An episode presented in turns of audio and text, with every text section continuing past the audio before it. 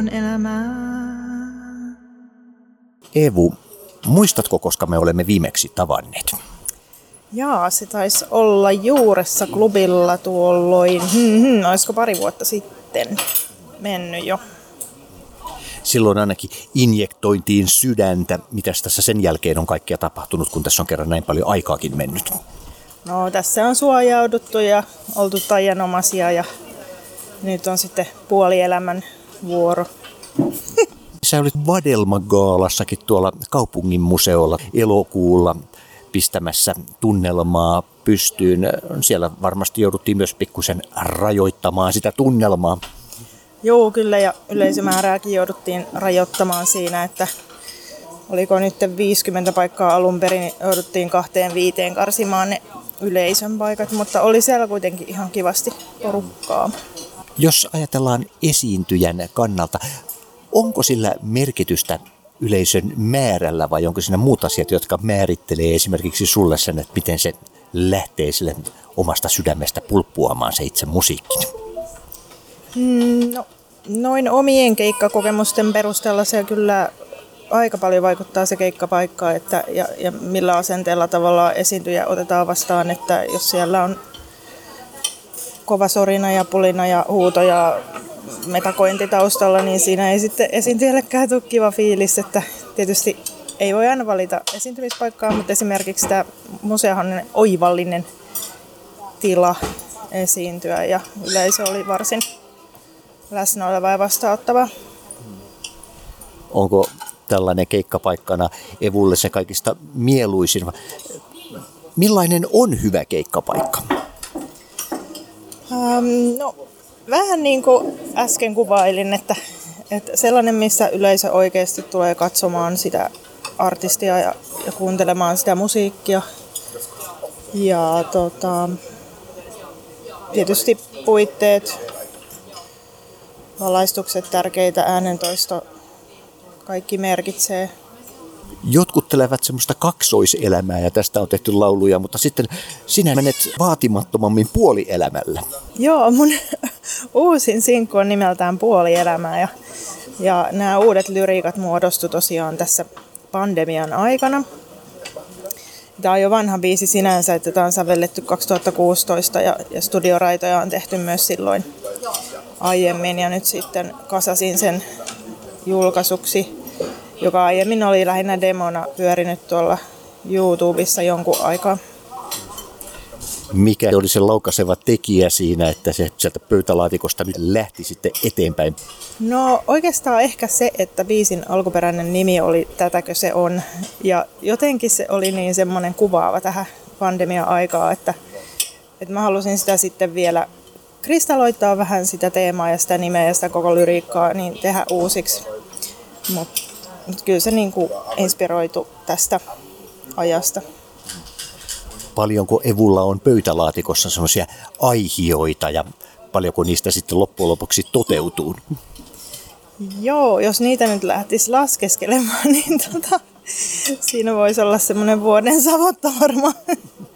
niitä kaikkia aiheita ja muita, mutta valmiita biisejä löytyy kasapäin kanssa ja, ja olen miettinyt tässä, että pitäisikö tehdä levyjä vai biisejä sinkkuina, että vähän, vähän vielä tunnustelen, että mikä on jaksaminen ja budjetti, että se levyn teon kantaminen on aika iso juttu.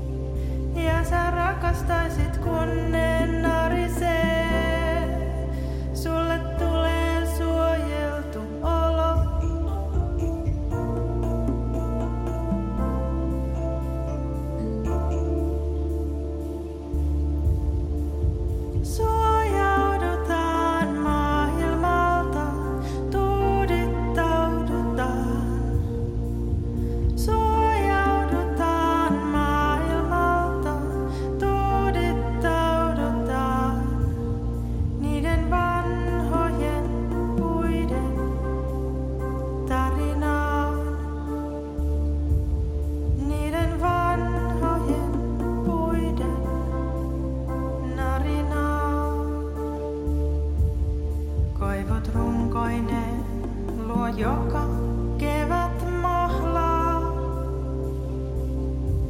Valot kun sammutat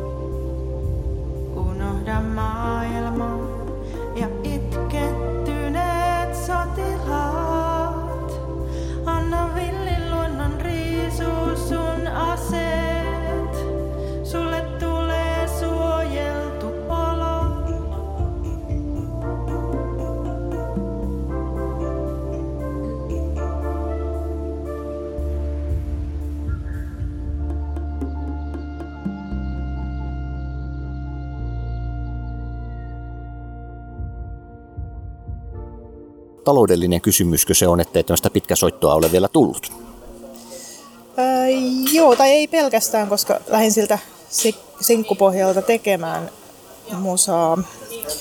Ja olen etsinyt koko ajan näitä yhteistyökumppaneita myöskin tässä, niin se on yksi juttu. Mutta ehkä se on enemmän sitten ollut siinä, että ei ole löytynyt semmoista hyvää linjaa sille albumille, että mitkä biisit siihen voisi tulla. Ja sitten kun ne on alkanut hahmottua vähitellen, että tää, nämä biisit voisi sopia niin kuin tähän kokonaisuuteen ja noi on niin kuin ehkä tuota toista kokonaisuutta, niin sitten mä oon vähitellen alkanut vasta muodostaa tähtäintä siihen, että voisi tehdä levynkin. Monesko tämä puoli elämää nyt on? Tämä on nyt Evun viides. Voidaanko olettaa, että ne löytyvät jonain päivänä samalta levyltä vai ollaanko niin äh, musiikillisesti eri lailla liikkeellä, että ne löytävät paikkansa kaikki omalle levyllensä? No ei ehkä kumpaakaan, että, että ne ehkä jää, jää tähän, tähän sinkkutasolle.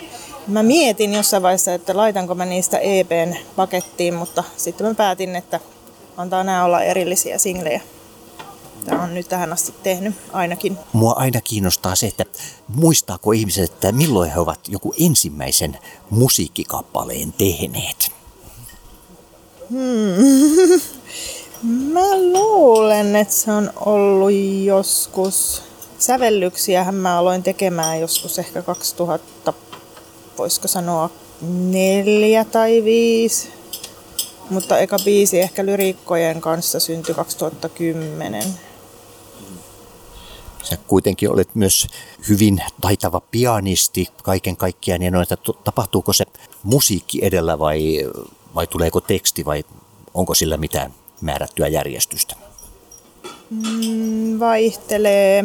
Joskus hookline ja joskus melodian pätkä on se ensimmäinen. Joskus yhtä aikaa esimerkiksi unessa voi tulla joku sanotus samaan aikaan kuin sävelmä. Mutta että aika usein se on teksti edellä nykyään kuitenkin, että miten mä sitten lähden muokkaa sitä sävelaihiota, koska se on tärkeämpää ehkä, että miten se asettuu se lyriikka sit siihen melodiaan. Unessa tulevat sävelijäsanat toisinaan.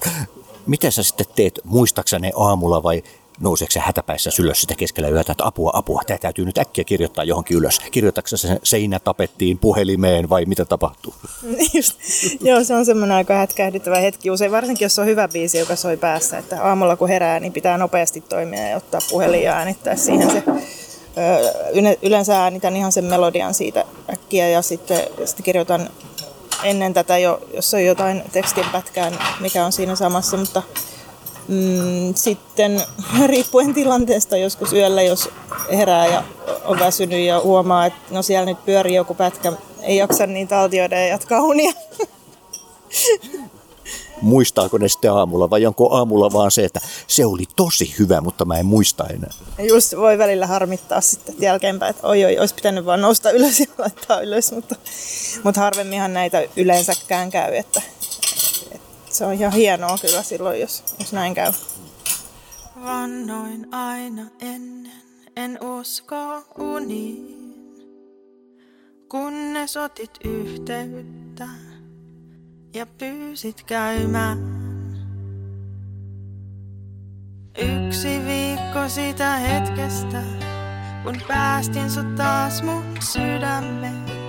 En pääse lemmen taudista, myöhästyn jälleen junista, kiskot vinkuu.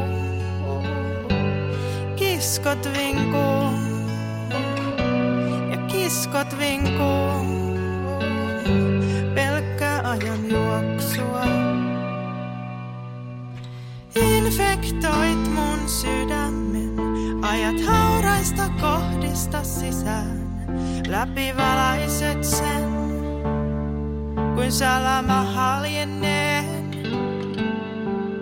Infektoit mun sydämen, ajat hauraista kohdista sisään.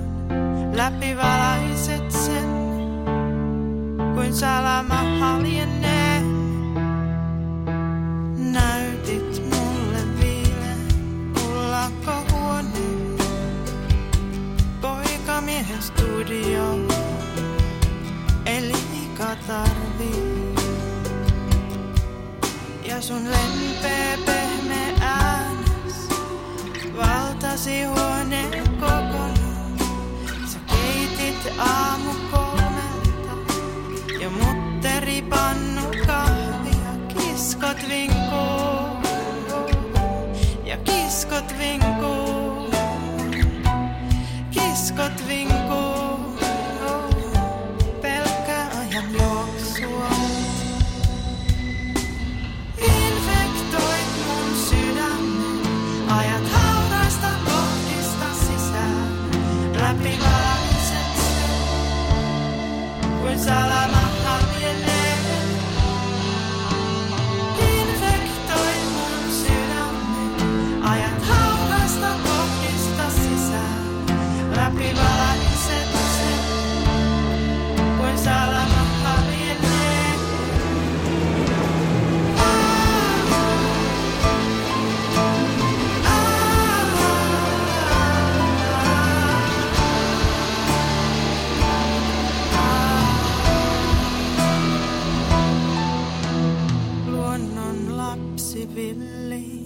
Kurkisti peiliin.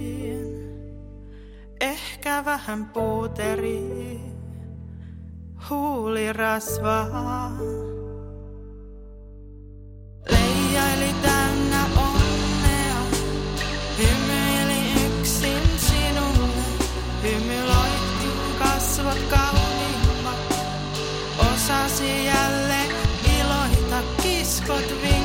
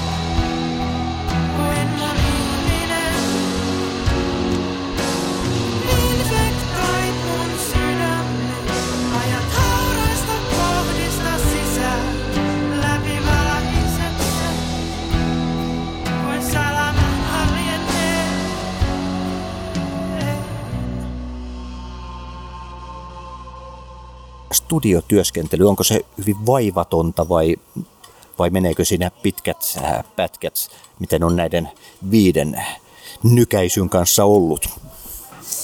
Hmm, aika laaja kysymys. Mm, mä oon aika paljon pianoraitoja äänitellyt ihan kotona. Ja sitten aika paljon käyttänyt ammattistudioita lauluäänittämiseen. Ja silloinhan se on vaivatonta, kun on ammatti-ihmiset tekemässä mukana. Mutta tähän viimeisimpään julkaisuun puolielämää on itse äänittänyt kaikki laulut.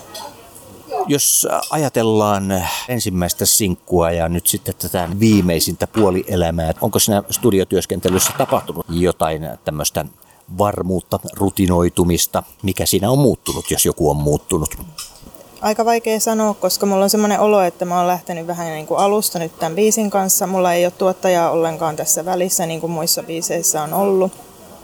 Niin mä oon joutunut aika paljon sitten näkemään vaivaa ihan, ihan siitä asti, että opettelee itse lähettämään raidat miksaajalle ja, ja kaikki nämä asiat, perusasiat ikään kuin lähtee tekemään ne ensin. Ja, ja sen takia se oma käsitys siitä biisistä voi myöskin olla vähän niin kuin tuntui vähän painajaismaiselta se koko prosessi, että kun pitää yhtäkkiä opetella kaikkia. Ennen ollut huipputuottaja tai joku toinen, ei välttämättä aina huipputuottaja, mutta joku on ollut siinä välissä. Niin, niin se on ollut uuden opettelua ainakin. Miten näet tulevaisuudessa, että kun tässä tämä tekniset omat valmiudet lisääntyy ja tullaanko jatkossakin menemään semmoisella linjalla, että Evu tekee kaiken alusta loppuun? Niin, se on mielenkiintoinen kysymys. Kyllä mä aina yhteistyökumppaneita tosiaan haen ja, ja tarvitsen. Mm, voi olla, että jossain vaiheessa teen esimerkiksi pianolevyn, jolloin, jolloin en tarvii ehkä niin paljon sitten tuotantoapuja. Ja riippuen nyt sitten, miten alan tässä oppimaan softaa ja muuta, että, että kuinka hyvin mä pystyn ne omat ideat sitten toteuttamaan itse. Miten muut instrumentit, mä ajattelen sua ensimmäisenä automaattisesti pianon ääressä ja noin, mutta onko siellä repertuarissa muita instrumentteja? No vähän on kitaraa opetellut ja ei nyt ihan keikalle asti vielä tullut mukaan. ja laulu on siinä, että et ei oikeastaan, ja kyllä siinä pianossakin on vielä homma, tai niin ainahan siinä on, että tota, klassista pohjaahan mulla on soittamisessa, niin siinä riittää tekemistä.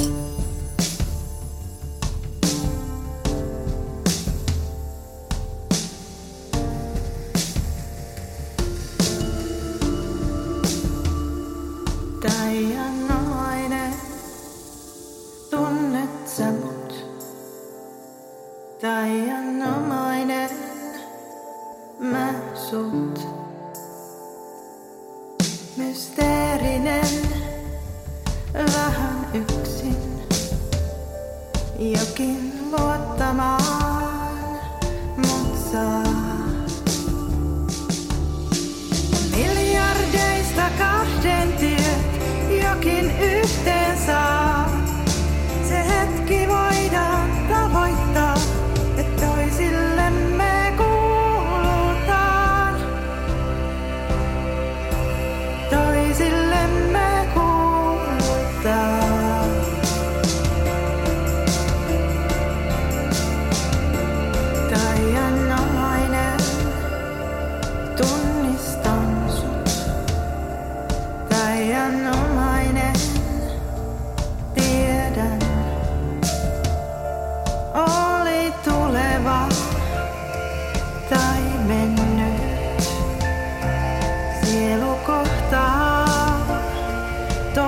senza